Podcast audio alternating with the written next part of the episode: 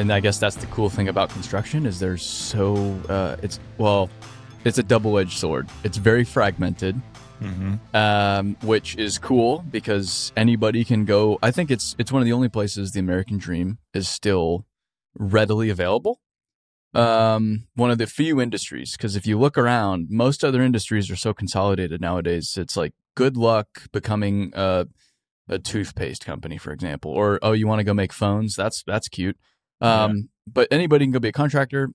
But then the other side of the coin is the fragmentation works against the industry because you have these consolidated industries where the CEOs all get together, they have golf, they make sure everything's good to go for their industry before they go beat each other up.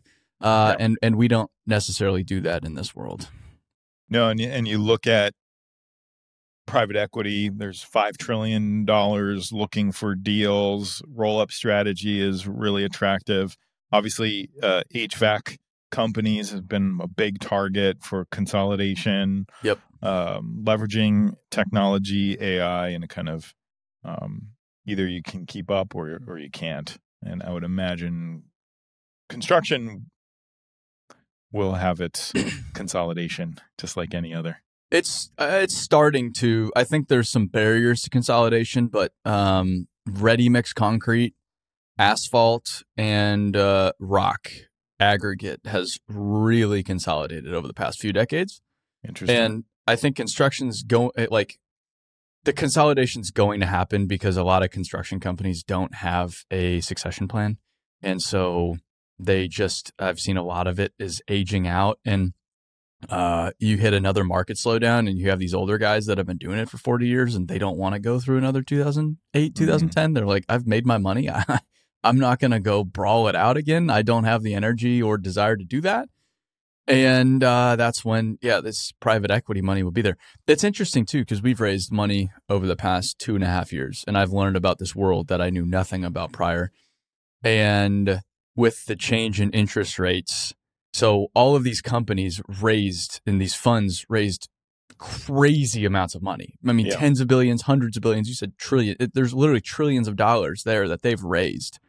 But then the interest rates and the landscape changed dramatically. So they've all kind of paused a little bit and I've all been looking around, looking what's going on, what's going on. And the more they wait, the more there is pressure to go deploy that capital. It's just this weird, weird world. Yeah, and you're going to look at returns, you know, so you, even the interest rate goes up, you're going to look for bigger, better returns, and maybe you can get that by consolidating. I think it's interesting that you pointed out the demographics. Uh, The demographics of the United States are pretty good comparative to other countries. Like China is sort of the world's largest nursing home. But um, I'm wondering how many younger people are coming into construction um, generally, because college seems to be so promoted as sort of the pinnacle of what it is a person can do. Um, it's not necessary in construction, although can be helpful.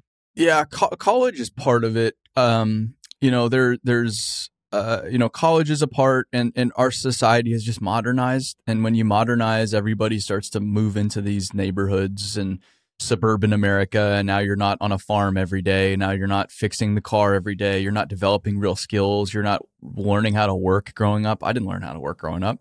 I Mhm. learned how to work when I was a teenager in Montana. By the grace of God, I got lucky and someone taught me before I was too old and screwed for the rest of my life. Um, uh, but yeah, it's it's it's not looking good because there's about forty percent of the industry aging out in this decade. Um, and there's already a half a million plus open positions right now in the construction industry to keep up with demand. So you, you just everybody's looking at the information like, oh boy, that's a that's a pickle, but then no one knows what to really do about it at the same time. Yeah, maybe robots will ride in and save us, or at least make up the gap, but probably not. uh, you know, I've seen the robots in question, and uh, they're they're cool, but they are certainly not going to make a half a million person gap disappear in the construction industry anytime soon. So They will we'll not. see. That's Yeah. our that's our that's our opportunity. But we're here to talk to you today about EOS. Yeah. Um, can you explain in layman terms what a EOS is? what what an EOS is. All right. Yes. So EOS stands for the Entrepreneurial Operating System. And what it is is a complete set of real world simple tools that helps an organization do three things that we call vision, traction, and healthy. So, Mhm. vision from the standpoint of getting the leadership team of the organization, the founder, entrepreneur, and the leadership team, usually the three to eight people at the helm of the business, 100% on the same page with their vision, where they're going, and how they're going to get there. And then tractions from the standpoint of really creating the disciplines, the habits, the accountability necessary to execute on every aspect of that vision. And then finally, healthy is creating really healthy, cohesive, and functional teams. So, what the system is doing is getting you to the point where everyone in your business, if you got 50 people, 100 people, three people, seeing the same thing, they're wanting the same thing, they're masters of execution, and they're moving forward as really healthy, cohesive, fun loving team if that's your culture. And so that's what EOS does. So this it's a framework for businesses to operate more effectively. It is, and we we simplify that to say it's a system for managing human energy. Okay. It's getting everybody rowing in the same direction, executing towards a particular goal. How did you get involved in EOS to begin with? So it's, it's really interesting story. I uh, was uh, an entrepreneur myself, and I had uh, co-founded a, a pharma biotech services company with my brother, and we did a couple series of mergers. We had nine or so companies at the time, and we went to an event that was at the Pentagon and, and in Obama's small uh, business administration in the White House. And so we went to this event, and the host ran uh, was an EOS implementer. His name's Jonathan Smith, and he introduced us to EOS. And I just was looking for at that very uh, specific time with nine companies growing really fast. It was we were just succeeding in spite of ourselves, and so I wanted a system to cohesively orchestrate all of our people, all of our systems and processes, and accomplish our goal because it was really chaotic. We were we were hitting the ceiling. Everything felt really complex and hard. And so we were introduced to EOS at the Pentagon, uh, having lunch with a three star general. Uh, Sure. a very strange place to run into EOS. Fell in love with the, everything that I, I learned from him, and I started implementing those tools into my own company, first by myself. Kind of figured out was Dr. Heal Thyself a little bit. Uh, hired Jonathan to come be our EOS implementer, our facilitator. And I used the tools to exit the day to day of my companies. Hmm. Eventually became an EOS implementer myself. Sold my companies in, in 2018. Uh, was a EOS implementer. Spent over I don't know 12,000 hours in a session room with clients. Uh, just having a lot of fun working with them as a coach in the implementer community, then head coach, and then eventually uh, landed myself somehow uh, as visionary and CEO at EOS Worldwide. Yeah, it's it's it's that's pretty amazing, and uh, I, I it's I think it's almost essential that you came from operating a business and having to implement this yourself because you can understand the entire process better than just about anybody else. I, definitely have a, a unique perspective having self implemented, having used an EOS implementer, having been an implementer, been a coach of implementers, the head coach of all the implementers, now running the company. Uh, certainly gives me a, a unique perspective of what people go through uh, running an entrepreneurial business using EOS tools to get the results they want. Now you, you keep seeing saying implementer. What is an implementer? Yeah. So an EOS implementer is, uh, we'll call them a business coach. And so they've uh, been trained to help companies implement the tools of EOS. And so they, uh, there's 720 of them in the world. We do, uh, we work with clients in 40 different countries, and they are uh, a helper, an entrepreneurial helper. They come and work with those leadership teams and help them get the results that they want using the tools of EOS. No, you said when you were looking or or you know before this Pentagon event, everything was a little chaotic. Oh, yeah. And I I I think a lot of like I said the the audience that, that we really talk to, they're they're oftentimes business owners in construction. And again, the cool thing about construction is anybody can go start a business. But that means there's a ton of business owners in this industry and sometimes it really takes off and there is just complete chaos as things scale. There's a lot of chaos I've seen in this world because there are so many businesses growing, so many new businesses. There's just a lot going on.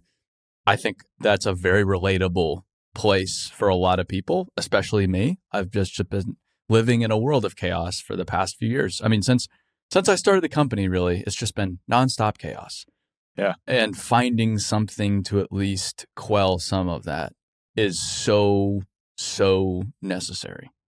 Uh, we think it is.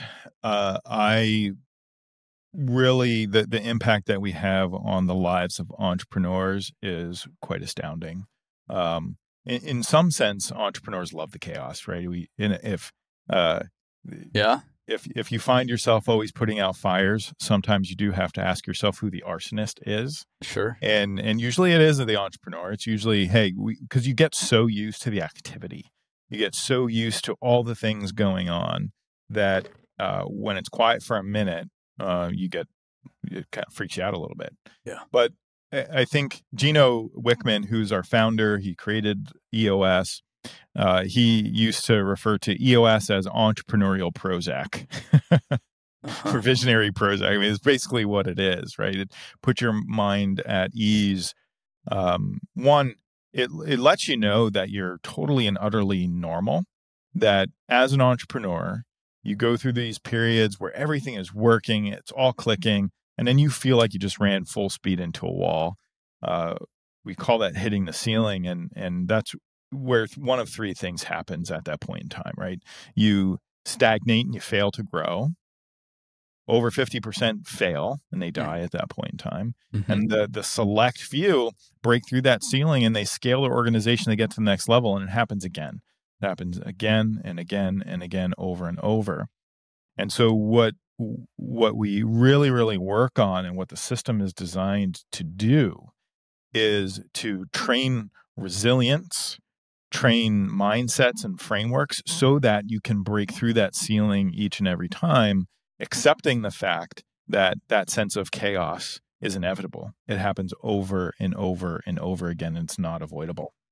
Which I, I've learned is just part of business. It's probably it's part of anything. It's part of growing yep. yourself as a human being. It's part of a career. It's part of probably having a family. I don't have a family, but I've heard it's chaotic at times. I've heard yes. there's ups and downs to it.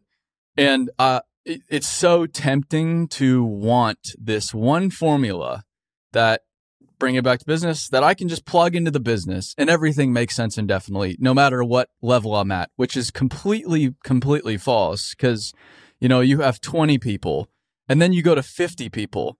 That's a different business. It's not even, it's not even remotely similar to 20 people. And if you take the same, same operating system you were running at, at 20 and apply it to 50, it's just, you're going to fail.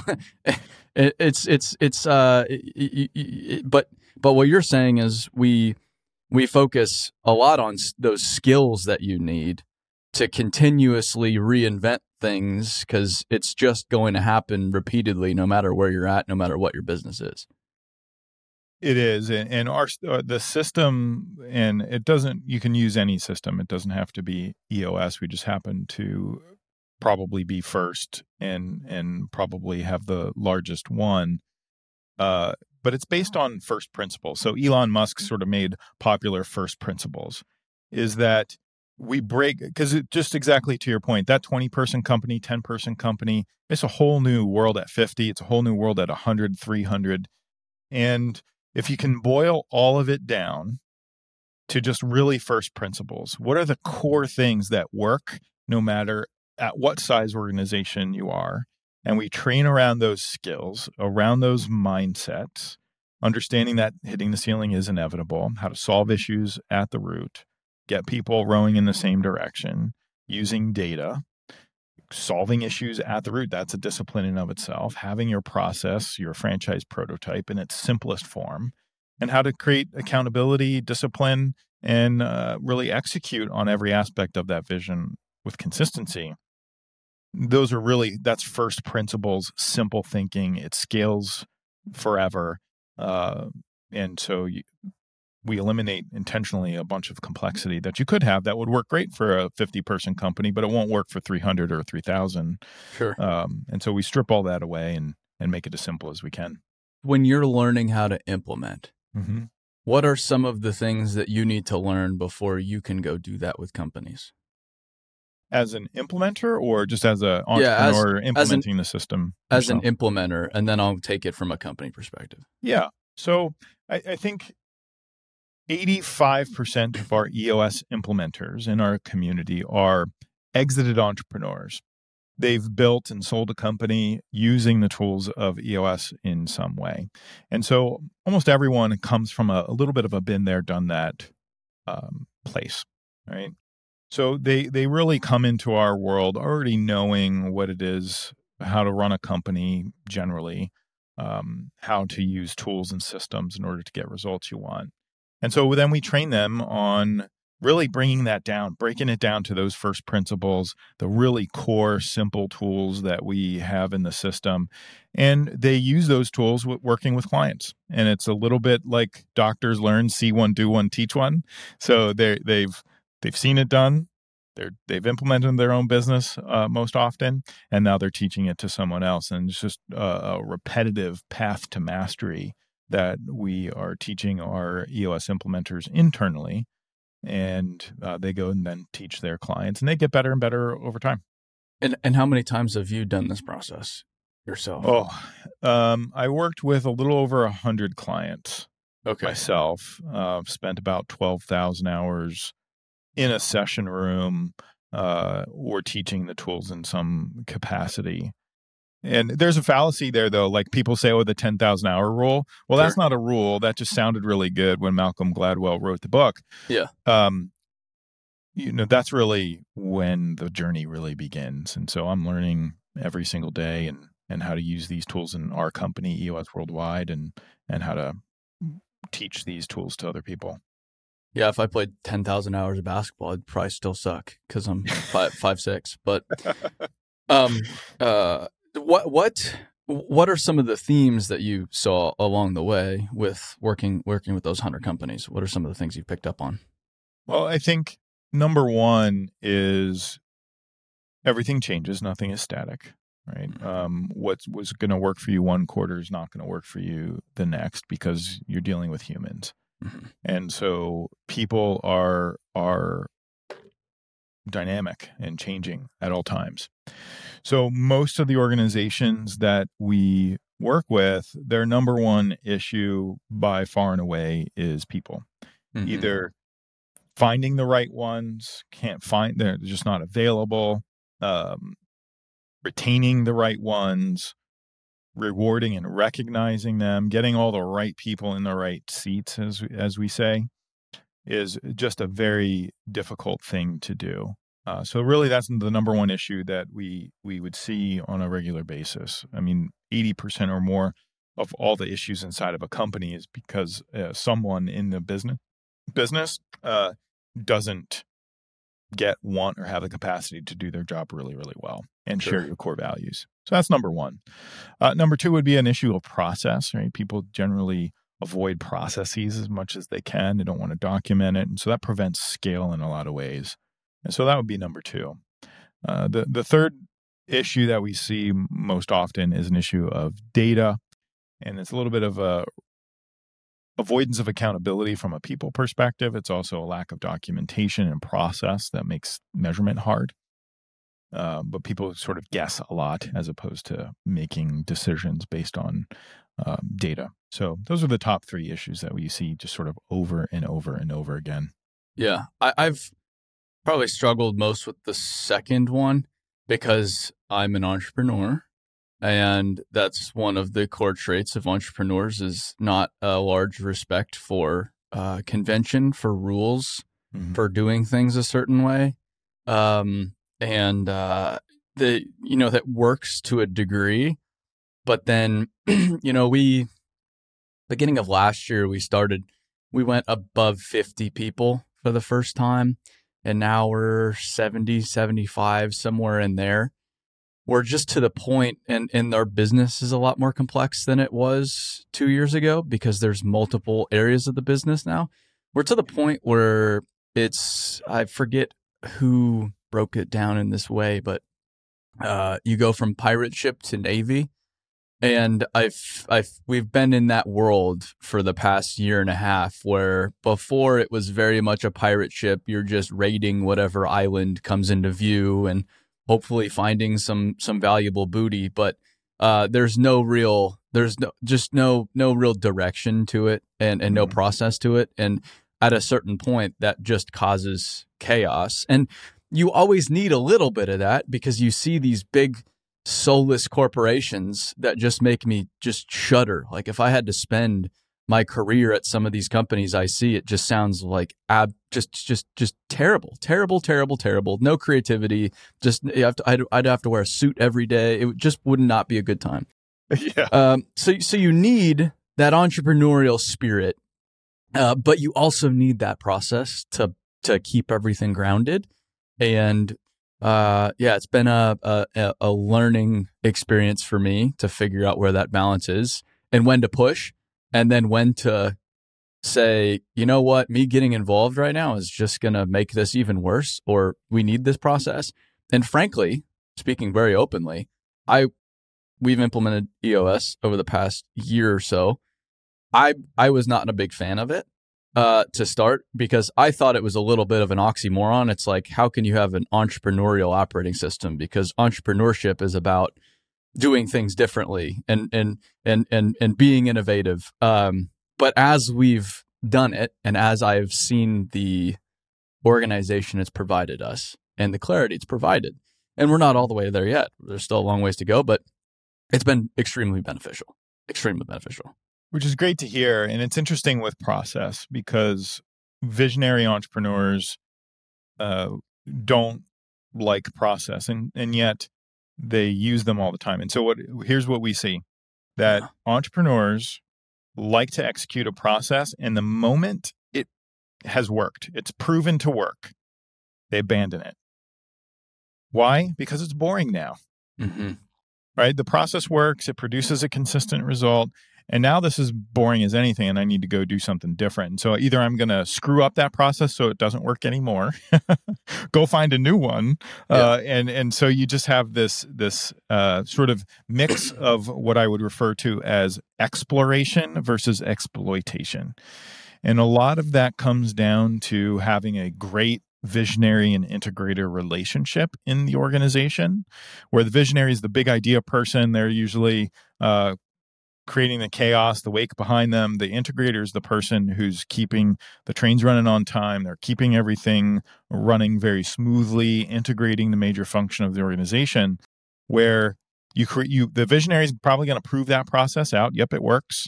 They need to hand it off to a integrator who's going to exploit that process then and maximize every component of it consistently and forever with incremental uh, improvements, you know, tweak, hone, refine, make it better and better over time. But we see this all the time with uh, founding entrepreneurs. You know, entrepreneurs and and founding entrepreneurs specifically are not CEOs. Mm-hmm. While that might be the corporate title because that's what the bank wants, uh, the integrator is so important to that visionary entrepreneur because we are not CEOs in the traditional sense. Yeah, and, and uh, I mean, a CEO, the job is chief executive officer. So in theory, the other executives that are operating the business report to you, and you are really you're really operating and guiding that business day to day. Uh, and I, I've seriously, you know, my my technical title is chief executive officer, and I think titles are stupid. That's just one of the things. You know, I'm I, again, I just I, I have these traits, some of them. And one of them's just, oh, I think titles are really dumb because once I found out titles are completely made up, then just the, I saw how the sausage was made. I was like, wait a minute, wait a minute. I've been lied to my whole life. But I, I've, I've questioned, like, I'm probably not uh, the CEO for this business long term. And that's okay. Um, but, with construction companies specifically, mo mm, I don't want to say most. I, I paint with a broad brush a lot. Um, a lot of companies are run by the visionary, and they remain always run by the visionary. And I think the most successful construction companies I've seen have the visionary integrator relationship. I've seen this uh, quite a few times over very successfully and it is the the difference between the two is profound. It is really profound, but just so often you see a guy that got really good at digging holes and then needed to hire somebody to help him dig holes. And then he was really good so people started to ask him to dig some more holes and then he needed to hire more people. And now it's a 300 person organization that still entirely flows through one individual. Uh, and you can you can just watch the constant chaos unfold. And i'm i'm 28 i get to see a lot of construction companies very intimately right now. So i do have this unique experience but i also approach it like what do i know? I just i just watch and i just spectate from the outside. Uh, but i see it so often so often. And the chaos i believe is unavoidable. And more importantly we're talking about going into the next generation, I think this is where succession planning is non existent because if it's just one visionary running the entire show and that visionary goes away and there's no integrator, there's no operations, the company's worthless. The company, there, there's no value to the company other than the balance sheet at that point. Yeah. Jim Collins has a, a concept that he talks about, which is there's uh, two different types of leaders. There are time tellers, and then there's clock builders. So I've been very fortunate because Gino Wickman, who is the original founder, uh, CEO, he doesn't consider himself that per se, or didn't. Uh, he was clock builder, and so he started. And and the difference between a time teller and a clock builder is, you know, uh, they're the singular leader. They're the only one. They're the the genius with a thousand helpers. Uh, and so they're just really telling everyone what to do. They're telling everyone where we're going, and there's no system, there's no process behind that. Where a clock builder brings up that second, third generation, builds a team of people, has systems and processes where you're enabling all of your people to move the business forward without your presence. Um, and so that's what a clock builder does. Um, and the reason I, I, say that is, you know, Gino's a clock builder. Uh, Mike Paton, who was my predecessor, uh, he took over as the visionary. Um, Gino's first integrator was someone named Don Tinney. Don Tinney then passed the torch to Kelly Knight. Um, Mike Paton passed the torch to me for the visionary seat here at EOS. Kelly is uh, still my integrator, thankfully. And we are clock builders. We are designing a system using our own tools so that we can plan, we can hand the baton off to the next generation of leaders. And that's the way you grow and scale a company of a lot of value. Because if I disappeared tomorrow, um, it really wouldn't do much to the organization. Does everyone have their unique genius and capabilities that add value? Absolutely. Sure.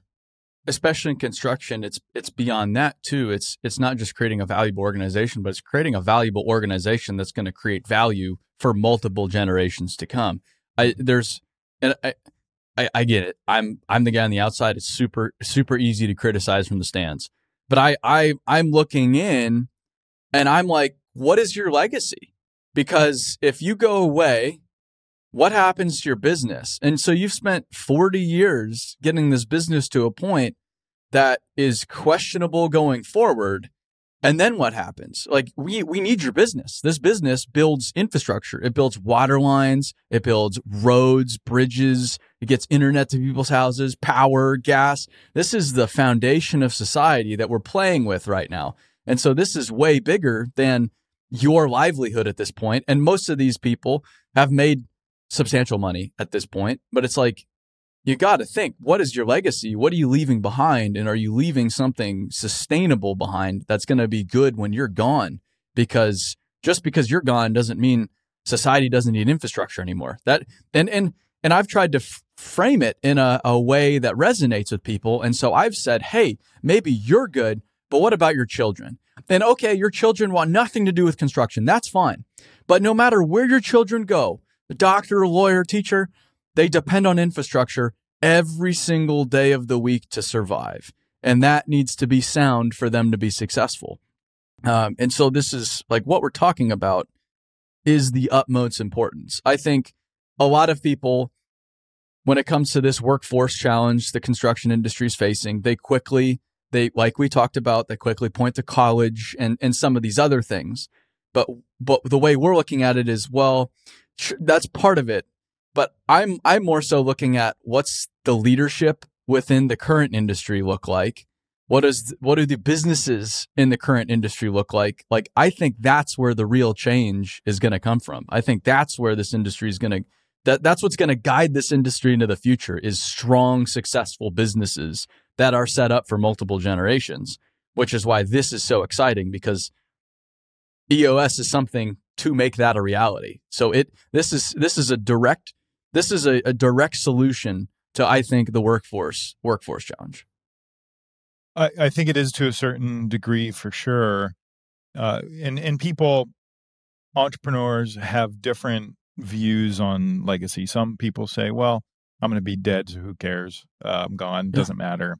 But the reality is, almost every business owner believes that they will exit their company at some time. And so, whether it's handing it down to another generation, whether it is selling it or whether it is disbanding it or merging it with someone else. Building a company that can run on its own, basically, with enough of the right people. Um, yes, that would create a legacy, but it also creates enterprise value so that you can transfer it to another owner. And yeah. so you've, you know, if you're the person who's worked 40 years and, you, and your children are not going to take over the business, you want to maximize that exit value. When you sell your company to the next owner, you want as much cash as you can possibly get. I mean, I don't think anybody would say, "Well, I'm not. I don't. You know, give me less." Um, everyone wants more, and the, and so building a company that yes would leave a legacy, but if that's not your interest, the exit value, the transferability of your organization through uh, having a system increases enterprise value because someone can take ownership of that and grow it to wherever they want to grow it without your participation because it's not dependent upon you. Mm-hmm. So I mm-hmm. think no matter where you are and the way you think about legacy, um, you think it's important. I think happen to think it's important as well. A lot don't. It still does uh, a right thing. Uh, sure. Totally random uh, with the the workforce issues.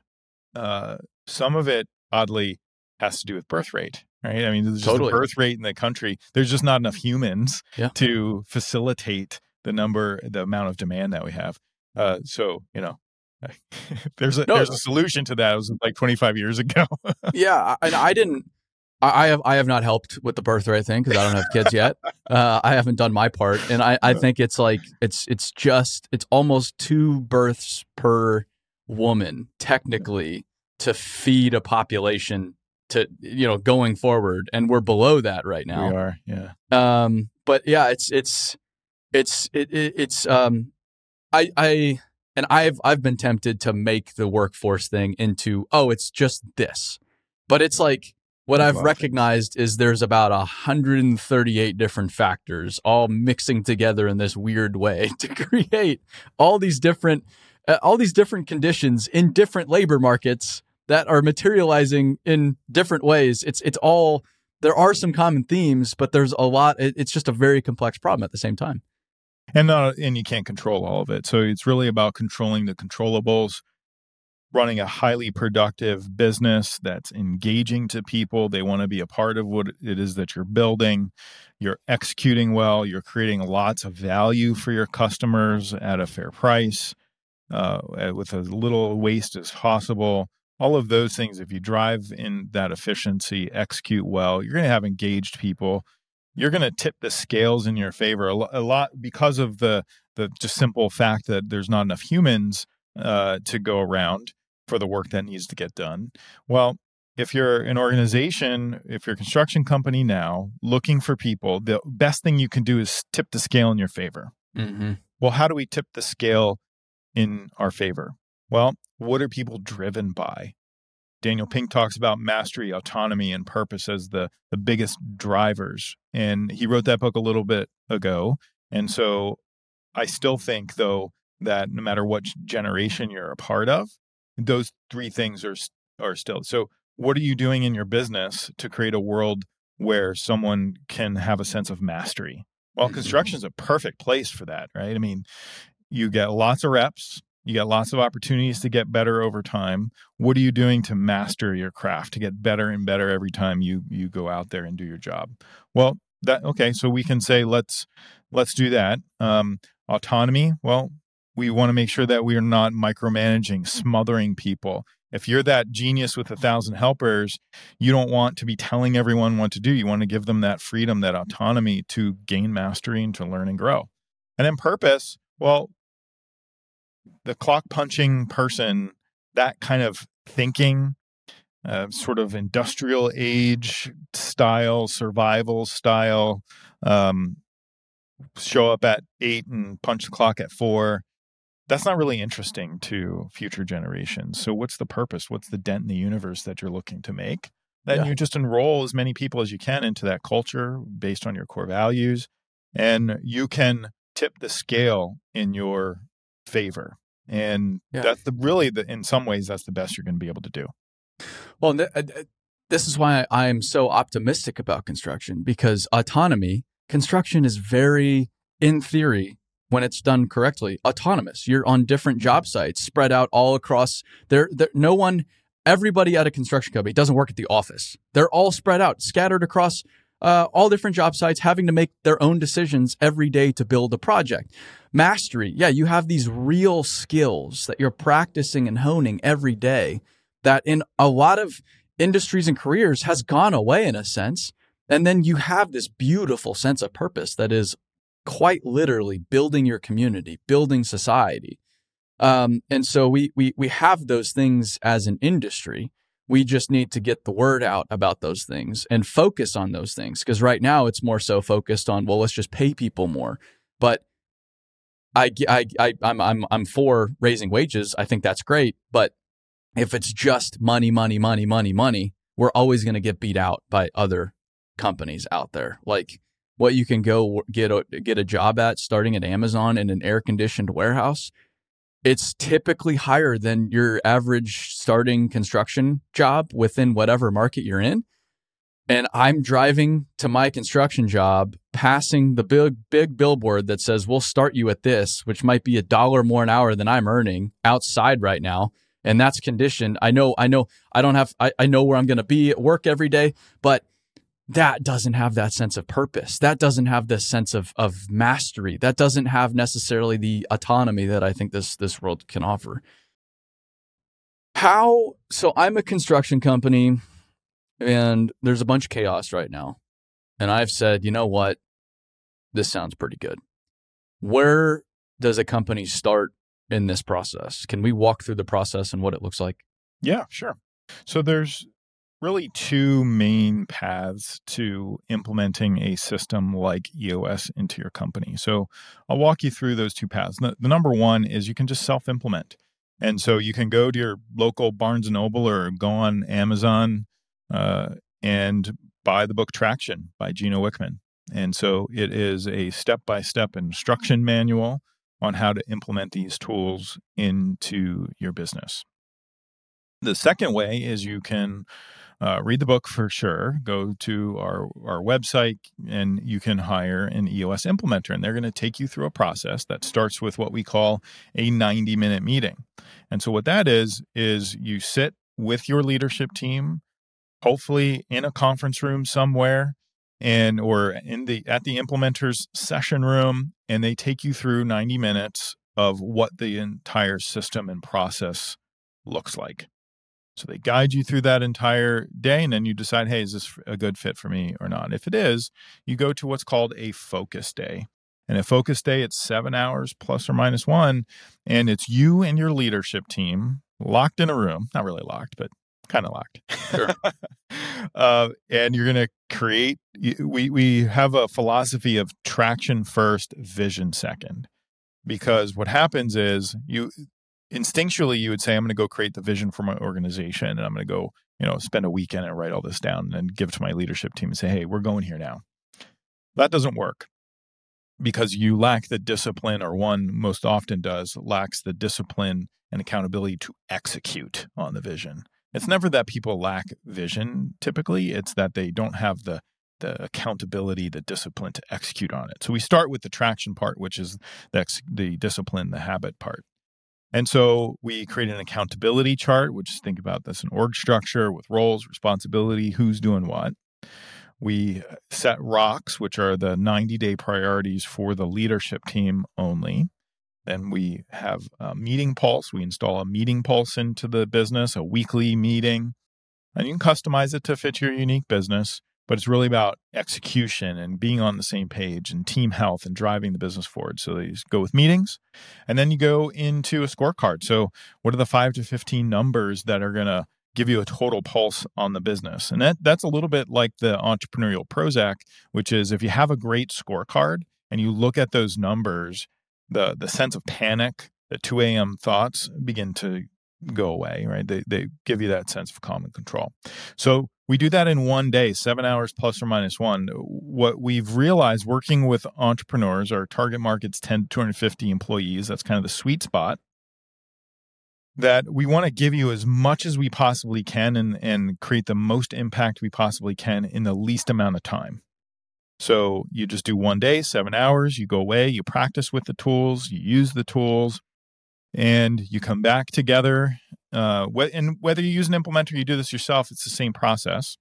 Uh, you do a vision building day one. You review the the stuff you you did and learned in the first day, tweak, hone, refine from there. Then you start going into the work of defining your core values. What defines your culture? What makes you different? Uh, what do you, who do you want to attract to your business and who do you want to repel from it? Mm-hmm. So you go through that process. You set your core focus, which is a mixture of your purpose, your cause, your passion, and your niche. What do you do better than anyone else in the world? It could be dig holes, whatever it might be, mm-hmm. to use your previous example. Yeah. Uh, what's your 10 year target? You go away for another 30 days practice all the tools, get on the same page, you come back, review everything you did, and then you finish out with what is your marketing strategy? What is your three year picture, your one year plan? You, by that time, you reset your first round of practice rocks. And then what's your issues list? And so that's the process. And then once per quarter, you come together as a leadership team, you check in with where you've been, where you are, where you're going, and you just get on the same page as a team you reset your plans and then you go back to work for another 90 days. And you meet once a, meet, a week with your team. Some teams will do dailies i would imagine and i had quite a few construction companies as clients is that daily stand up can make sense. Or uh, twice a week or sometimes every other week depending but you know ideally it's it's once a week and you're solving your issues you're removing all those obstacles and barriers you're making sure your priorities are on track making sure your numbers are on track and all your people are happy you just do that once a week in between really simple and in, in a lot of ways the for a lot of companies you break through the ceiling you experience a lot of growth top line bottom line people uh, define growth in different ways i had one mm-hmm. client who was working 80 hours a week, implemented, came back working 20 hours a week, mm. spending more time with family, contributing to his community in you know feeding homeless people and and so forth and so on. And so that was growth for him. His company did happen to you know quadruple in size over the next two years but that wasn't what his aim was. His aim was his time growth. Mm-hmm. um, and so that that's really the the high level approach that that we take. It's time spaced learning. Um, I'm going to quote the Greek philosopher incorrectly. I think his name was um, uh, Antichius or something. And he mm-hmm. said, you know, under pressure, we don't rise to the occasion. We sink to our lowest level of training and preparation. And so we're taking the approach, this time space learning approach, so that when you are under pressure, you don't rise to the occasion. You sink to the lowest level of your training preparation. So we're building that layer of preparation that just gets you better and better, very resilient over time, and you can execute under any condition. And I, yeah, th- I think the resiliency you've talked about a few times is so key to an organization because you just don't know what's next. You can't control outcomes and you can't yeah. control outside conditions. So you have to learn how to react in, in an intelligent way. Uh, to, and especially with construction, I mean, construction, again, it's a great example of of the necessity of resiliency. Just because, for example, like you work outside. Most in, in our in our industry, most people work outside. You have weather when you're outside. You can't control the weather. and so you can have this perfect schedule. You can have these perfect drawings. You can have everything perfectly planned out. Uh, but you just you go get and, and and weather is weather for a reason. Sometimes it's completely unpredictable. You get these weather events and everything is completely knocked off course and you can't sit there and cry about it. You can't go back to the owner and say sorry uh, a hurricane came through. What are we going to do? That doesn't work. You have to figure it out. Um, and uh, and so to have the resiliency as an organization is just that's just so key. So key. Um yeah i mean even something recently happened where i i got to see the resiliency, at least of our executive team at play, like something mm-hmm. unexpected, somebody unexpectedly left. And, you know, I think even like six months ago, that would have caused some panic mm-hmm. or a little bit of anxiety. But we were so quickly just like, okay, what do we got to do? What do we got to figure out? What's important? What's in front of us? What are the next steps? How does this look you know, a, a little bit down the road. Um, it was just so quickly to, all right, check the the game just changed. Here's what we need to do to change with it. And it was cool. It wasn't cool because it was an unexpected change, but it was cool to see it all play out in that way, given what we what we had, what what chips we had on the table. Yeah. And, and when you have that level of resilience, now I think people need to, uh, companies should consistently train resilience throughout their entire organization. We want the tools that we talked about, we want them rolled out to the entire business because everyone beyond the leadership team, that mid manager layer is so key to um, building those skills in in order for you to build a really fast growing scalable scaling business uh, it's a never ending process to train resilience. And what does that look like? Doesn't mean that bad things don't happen. Nope. it just means exactly as you said, it's how you respond to those. You just take responsibility for the controllable. And it's almost, it's not that it's uh, emotion free, but you have a sense of it's okay. It's all going to be mm-hmm. fine. We're going to still be here. We're going to continue executing. We're just going to keep putting one foot in the, one or the other, and we're going to keep executing every 90 days. Uh, we'll we'll move the business forward, um, and it's quite freeing. I think an, another freeing thing is the scorecard, um, because at least for me, it's really nice. I travel a lot, and I'm I'm just bouncing around all over, but every week I can come back to that scorecard and and somewhat understand okay here's where our business is at and here's where we're here's where we're on track cool check. Here's where we're off track and this is what needs attention and you're able to react and manage and lead a lot more effectively knowing the information. But it's important for me it's it's way more important for everybody else to know exactly where everything's at and I'm trying to take this back to construction as much as I can. But with construction I so often see the people building the work or the foreman, the people leading the work in the field don't understand what the score is. They're just told they have to go build. Uh, and, and, and you, you got to hurry up. Why do we have to hurry up? What's the schedule look like? They don't know. They, they don't know what the budget's like. They don't know if they're making money, if they're losing money. They don't know if they're doing a good job. They don't know if they're, they, they don't know. And, and so maybe it's just the project manager or maybe it's even just ownership of the company knowing how projects are doing financially, but otherwise no one knows. And if they don't if they don't know, if I don't understand the urgency, I can't help. I can't I I I, can't improve my performance because my performance isn't measured. So I don't have really any baseline. And then I can't if I if I need to if we really need to improve things, I can't I can't help because I don't know that there's a problem. Um, and I think our uh, construction is very measurable in a lot of ways, which is exciting because we already have the information. We just need to get it into the right hands because once they have that scoreboard, like in an NBA, in a basketball game, uh, just imagine how th- uh, what a basketball game would even look like without a scoreboard, without without just the two coaches knowing what the score was. No one else knew what the score. It would it'd be a it'd be a, it'd just be a mess. Like well, I, no one would play. Yeah, yeah, yeah, yeah. There'd be no point to it. There'd be no point to it. And so you, just the the winner is announced at the very end of the game. Like, wh- why would I even do this? And there's a lot of businesses that operate like that. There totally is, and we we talk about everyone having a number, and on on the first pass, uh, kind of can be a little bit of a turnoff. Like, oh, you're gonna you don't trust me. You're gonna Mm. measure everything that I'm I'm doing, but you can have a, a culture of really high trust and everyone having a number because generally speaking, people want to win. They want to know what the score is. Again, it kind of comes back to those three things of mastery, autonomy, and purpose. You, how do you know you're mastering your craft if you, there's no measurement of that? How do you know that you're moving the purpose of the business forward, uh, that you believe in, that you want to help move forward? How do you, how do you know if you're not keeping score? So it's a, it's a everything fits together. A lot of that is also uh, it's a little bit of a lack of skill on leaders and managers uh, throughout any industry, construction included.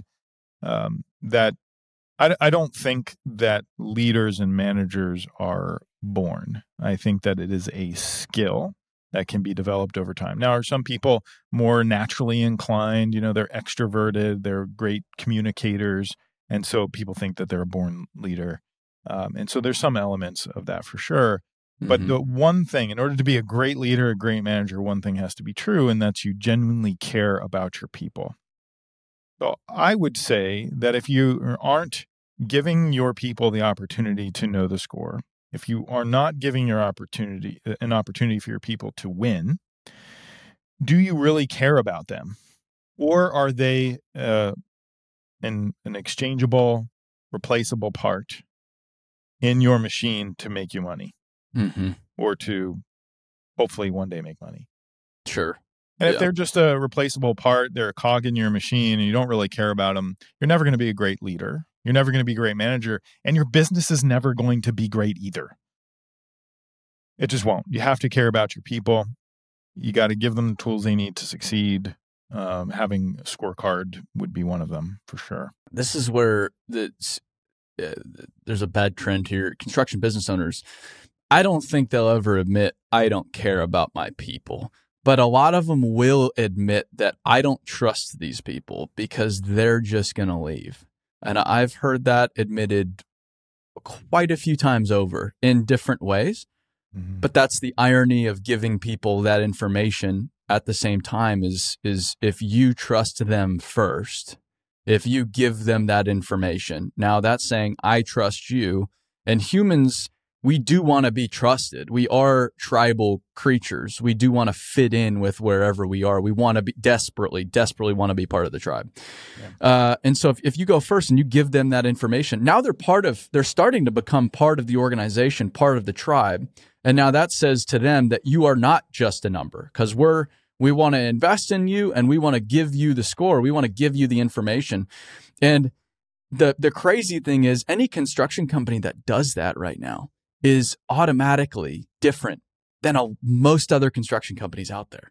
That's, that's that like something that simple is a big differentiating factor between a lot of other construction companies out there. And so if you're trying to edge out your competition, sure pay, it sure benefits, but everybody kind of pays the same now. Everybody has benefits, like good for you. You give your people health care, like so does everybody else. So does everybody, like everybody has retirement. That in my in my 20s, I don't get excited about healthcare and retirement.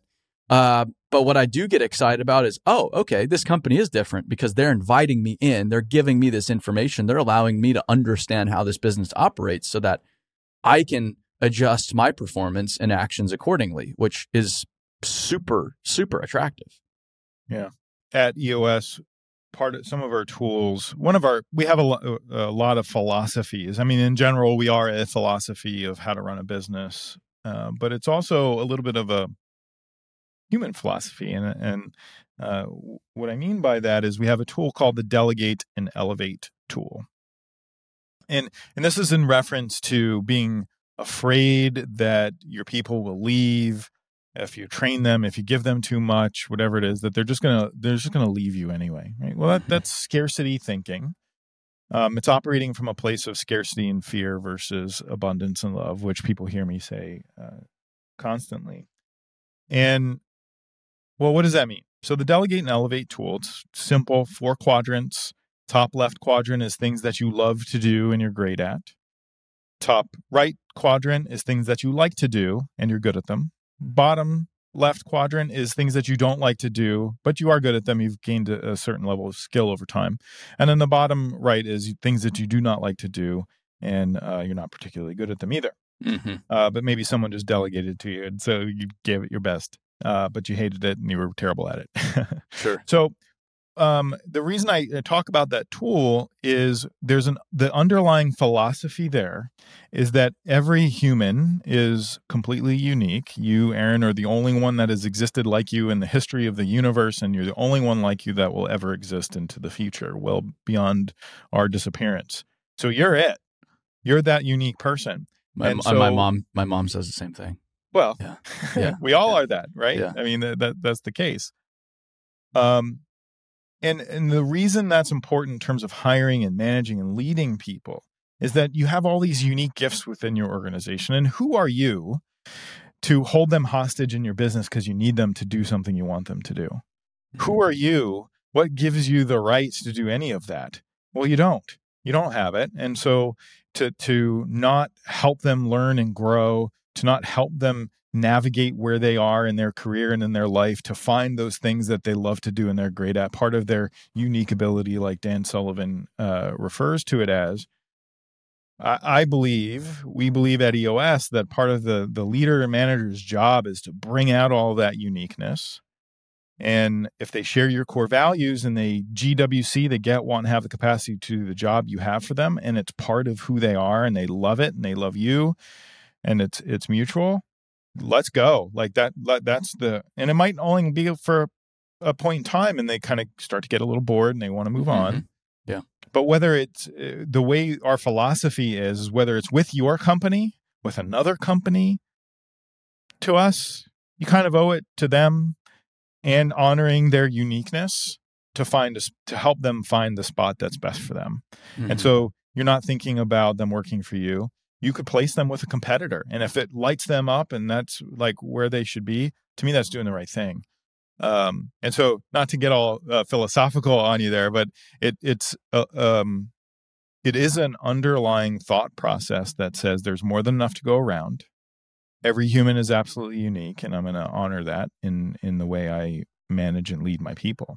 Versus, there's not enough to go around. I have to own it all. I'm scared that they're going to leave me, that I don't trust them, they're going to take something from me. And so you try to protect it all. Mm-hmm. But you don't do yourself any good and you don't do them any good either.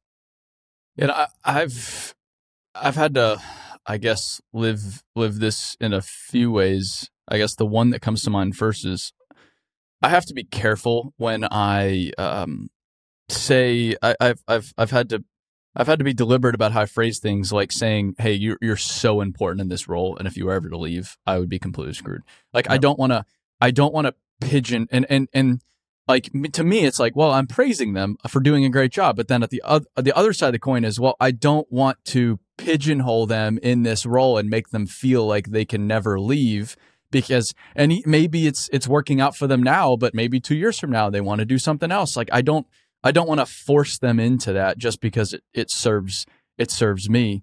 Um, that's uh, yeah, it, it's it's interesting. It's interesting, and and I guess the second thing that I've had to really understand is that not everybody thinks like me, which is crazy.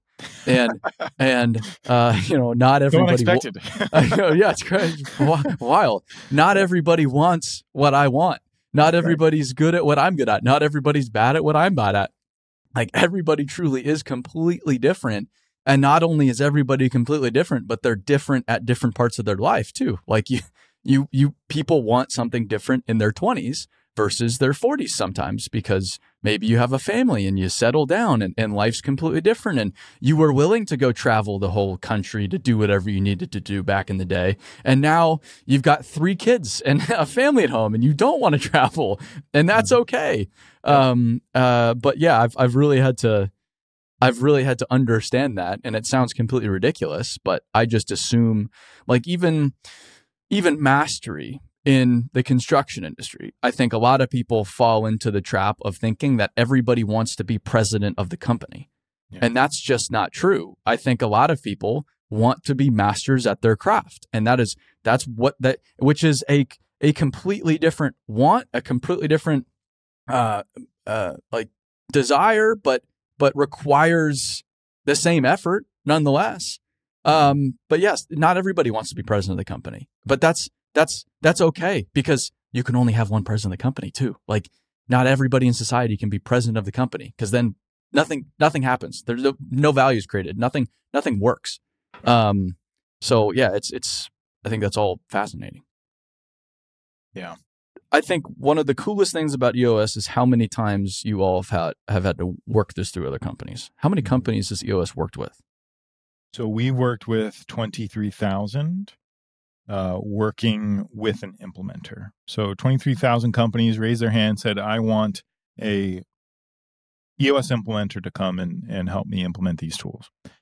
Uh, now, there's more than 10 to 1. We're kind of getting our data a little bit better and seems to be edging up towards more than 10 to 1, but I'm just going to go with 10 to 1 for now. Have use the tools in their company on their own. So they're self implementing. So 10 to 1 self implementers to those using an EOS implementer, facilitator, and coach. Uh, we sold over 2.4 million books.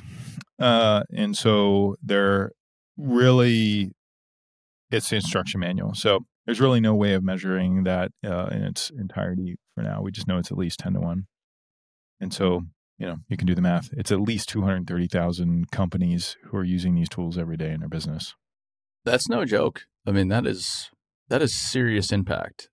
It is serious impact. I mean, it is a privilege and honor. I have to sort of um you know, it, it's a little bit of a pinch yourself moment like, wow, we have the amount of impact for the good, at least we hope it is, um, is is a privilege. And the best stories for us uh, like I said, the the one person who was working 80 hours got himself down to 20. What I didn't say, he went and adopted a few children from China, from Haiti. He uh, spends time in soup kitchens, um, and his business went from a million to 15 million. Mm. And th- we have hundreds, thousands of those stories where, yes, we're making a business impact, we're making a impact in the world. Hopefully, these entrepreneurs they they want to do good in the world, and so they do, and they're freed up to do that. The employees in the organization have more opportunity. They're living in their top left quadrant, the love great, you know, on their own path to whatever that is that they want to achieve. And so they're surrounding themselves with people who share their core values. They share their culture. They believe what they believe. And so to me, you know, 50% or more are uh, of people right now are experiencing some signs of burnout uh, out in the world. Um, and well, what does that mean? Well, they're missing a sense of community. They're missing a, a, a sense of purpose, of mastery, autonomy, and purpose. And so mm-hmm. I hope that we are at least a little bit of a bright spot uh, that's in contrast to um, what, what's happening in our world uh, in other places. Well, I, I think there's um, now more than ever, there's a lot of nonsense in like people. Oh, I can teach you how to do business. Like, well, what business have you done? Well, I've, I've done no, no business, but I'm really good at teaching business. Like, get out of here, beat it. uh, but but but you all, like you said, most of your implementers have built businesses themselves, and I mean, helping nearly a quarter million businesses is pretty pretty remarkable. And then those businesses, like you said, employ people. And so that's an impact of millions and millions and millions and millions of people um, that you've been able to work this system through. Uh, and and and at least, you know, my thinking was originally is I'm a unique flower. I'm special, like you said, and um, you know, it doesn't doesn't apply to us, but if it's applied to nearly a quarter million different businesses and all sorts of categories, odds are it probably can help whatever business you have out. There's no doubt about it. And that's kind of going back to what I said earlier about first principles is that uh, we, we joke that EOS will work in your business as long as one thing is true. And I was like, oh, what's that? like you have people in your business. If you have uh-huh. people in your business, we can help you. If you don't, well, we probably can't. Sure. But as long as that one thing is true, no matter what industry you're in, what size your business is, if you have people, if you employ people, because it's a system for managing human energy, uh, we we can help. A system can help. Um, and it, this is not about. I'm not selling anyone on anything uh, um, because you can go and, and get great results going to your library, checking out Traction for free, and implement these tools and concepts in your business for free. Yeah. There you you can go on our website, you can download videos, you can go on YouTube. There's a hundred ways that you can use these tools for free in your business. And it's impactful, it works. Uh, it does take work. I mean, it is not easy. It's simple, not easy. Uh, that would be the case. You gotta want well, it. You gotta want something bigger and better uh, for yourself, for your people, totally for your customers. And if you don't want that, then well, that can't help you either. Even if you have people, that makes sense. Yeah. Um. So so what does EOS do once Chat GPT is running the world by 2025? well, I don't really think that that's going to be the case. Uh, oddly enough, uh, a few of our implementers, we had our, our we have seven quarterly collaborative exchanges with where our 700 plus EOS implementers come and they they learn and grow together. Sure. Uh, some people are like, oh, you know, because we are building software and um, it's really about execution and training and rollout and helping people get 80% strong in their business.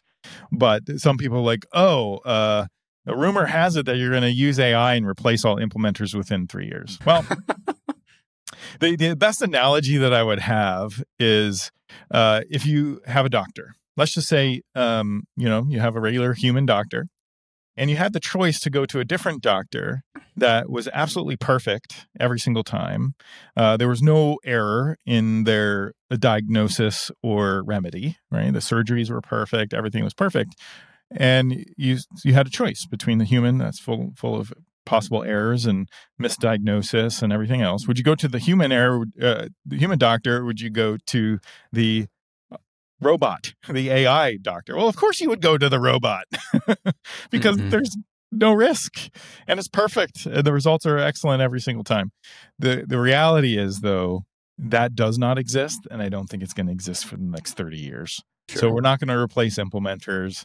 Uh, the the human component that they bring to the table, feeling the human energy in a room, um, navigating that with a client together in that trust based relationship.